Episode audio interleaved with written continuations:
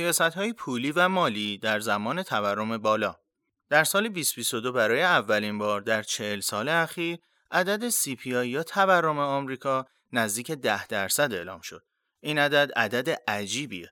عدد مهمی که روی ارزش تمام پولهای ملی و همینطور فضای کریپتو تأثیر گذاشته. سلام. من محمد رضا آزرگون هستم و تو این قسمت می‌خوام درباره سیاست های پولی و مالی در زمان تورم بالا توی آمریکا صحبت کنیم.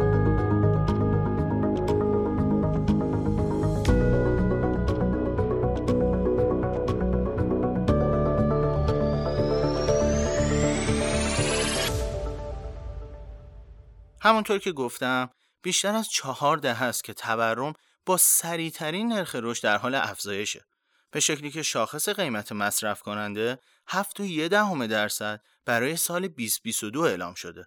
البته فدرال رزرو به طور کلی تورم سالانه دو درصد یا همون انتظارات مصرف کننده که به اختصار PCE اون رو می‌شناسیم به عنوان تورم خونسا مد نظر داره. به طور کلی دولت فدرال دو نوع ابزار برای مبارزه با تورم در دسترس داره. یک، سیاست پولی که توسط فدرال رزرو انجام میشه و می‌تونه نرخ بهره رو افزایش یا کاهش بده و دو، سیاست مالی که توسط کنگره و رئیس جمهور کنترل میشه و می‌تونه مالیات ها و هزینه ها رو تعدیل کنه. سیاستگزارا ابزارهای متعددی برای کمک به فدرال رزرو در مبارزه با تورم دارن. مثلا از طریق کاهش کسری مالیات و تغییر مخارج یا هزینه های مصرف کننده می‌تونن به کاهش تقاضا، افزایش عرضه و کاهش مستقیم یا غیر مستقیم قیمت ها در اقتصاد کمک کنند. در نظر داشته باشید کاهش متفکرانه کسری بودجه علاوه بر کمک به مهار تورم می‌تونه به رشد اقتصاد، کاهش ریسک های ژئوپلیتیکی، بهبود عادلانه و کارایی بودجه و قوانین مالیاتی و فرار از رکود هم کمک کنه و بدهی ملی رو در مسیری پایدارتر قرار بده.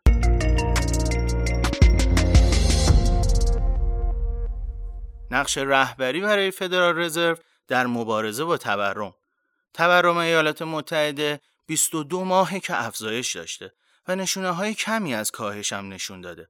تورم بالا ناشی از عدم تطابق بین تقاضا و عرضه کل در اقتصاده که عمدتا هم در نتیجه محدودیت های ناشی از همهگیری کووید 19 و واکنش تهاجمی مالی و سیاست پولی بعد از اون به وجود اومدن.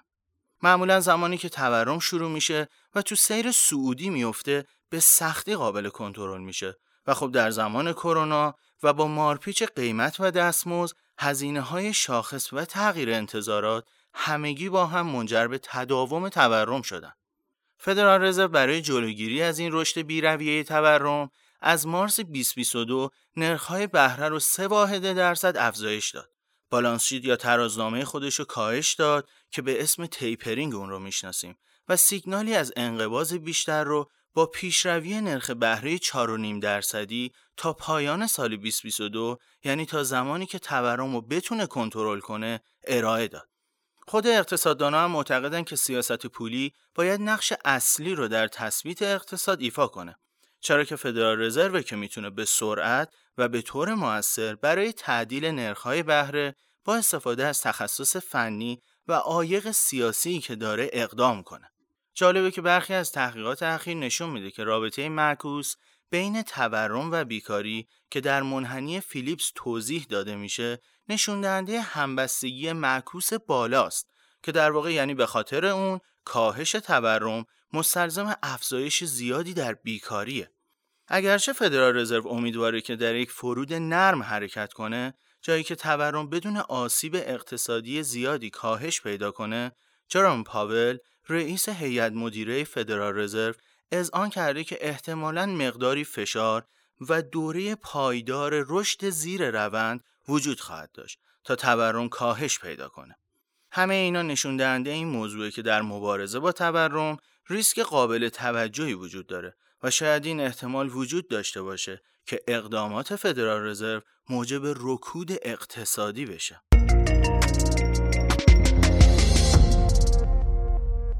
سیاست مالی می‌تونه به فدرال رزرو برای مبارزه با تورم کمک کنه. اگرچه فدرال بهترین گزینه برای مبارزه با تورم و حمایت از ثبات اقتصاد کلانه ممکنه عملکردش به تنهایی همیشه جواب نده. در واقع در زمان تورم بالا با ریسک تداوم زیاد سیاست مالی می‌تونه نقش مهمی تو کمک به فدرال رزرو و محدود کردن حجم پول برای انقباض پول ایفا کنه. فدرال با نرخ‌های بهره بالاتر هم می‌تونه فشار قابل توجهی رو روی بازار مسکن و کار تحمیل کنه و سرمایه گذاری هایی رو که باعث رشد بلند مدت میشه کاهش بده. دقیقا به همین دلیله که اقتصاددانها و سیاستگزارها مدت هاست که از تکمیل سیاست پولی با محرک های مالی برای مبارزه با رکود حمایت می‌کنن. به همین ترتیب تغییرات و تنظیمات سیاست مالی هم ممکنه ابزار مناسبی برای کمک به فدرال رزرو در مهار تورم در برخی شرایط باشه. به ویژه در شرایطی مثل الان که قیمتها در حال افزایش و نرخ‌های بهره بالاتر هم سطح خونسای بلند مدتشون رو کاهش دادن. البته در قسمت بعدی کاملتر درباره موضوع این بخش صحبت می‌کنیم و در آخر هم در مورد پیشبینی انواع سناریو برای تورم در سال 2023 و اینکه امسال قرار چجوری نسبت بهش واکنش نشون بدن صحبت می‌کنیم. اما حالا می‌خوایم درباره انواع روش های مداخلات مالی بگیم که می‌تونه روی تغییرات مالیاتی و تورم تاثیر بذاره. مورد یک سیاست مالی می‌تونه اطمینان حاصل کنه که همه اقدامات فدرال در یک جهت هستن. تو این روش در واقع سیاست پولی از طریق دو کانال با تورم مبارزه می‌کنه. مورد یک با کاهش تقاضا و دو با تثبیت مجدد انتظارات تورمی یا همون PCE. سیاست مالی انبساطی می‌تونه هر دو اثر رو تضعیف کنه در حالی که سیاست پولی انقبازی می‌تونه اونها رو تقویت کنه. اجرای کاهش کسری بودجه در دوره تورم بالا به بازارها اطمینان میده که مقامات منتخب به سیاست مسئولانه متحد هستند و در صورت تداوم تورم تلاشی برای تضعیف انقباض فدرال رزرو در آینده نخواهند داشت. و مورد دوم سیاست مالی می‌تونه فشارهای رکودی رو کاهش بده و از رشد اقتصادی قویتر حمایت کنه. در حالی که نرخ‌های بهره بالاتر به مبارزه با تورم کمک می‌کنن اما همزمان با تضعیف بازار کار و تهدید ثبات مالی خطر رکود رو هم افزایش میدن. نرخ‌های بهره بالا همچنین از سرمایه گذاری شخصی و تجاری جلوگیری می‌کنه که خودش باعث کاهش درآمد بلند مدت و رشد اقتصادی میشه. برخلاف سیاست پولی که هر دو طرف تقاضا و عرضه اقتصاد رو کوچیک می‌کنه، سیاست مالی انقباضی می‌تونه سمت عرضه رو تقویت کنه و در نتیجه از رشد اقتصادی بلند مدت سریعتر حمایت کنه. در این بین کاهش کسری بودجه علاوه بر کاهش نرخ بهره بلند مدت ازدهام سرمایه گذاری های خصوصی مولد رشد رو کاهش میده. خب به پایان این قسمت رسیدیم. پیشنهاد می‌کنم بخش دومم دنبال کنید چون به موضوع جذاب سناریوهای اقتصادی 2023 می‌پردازیم. خدا نگهدار.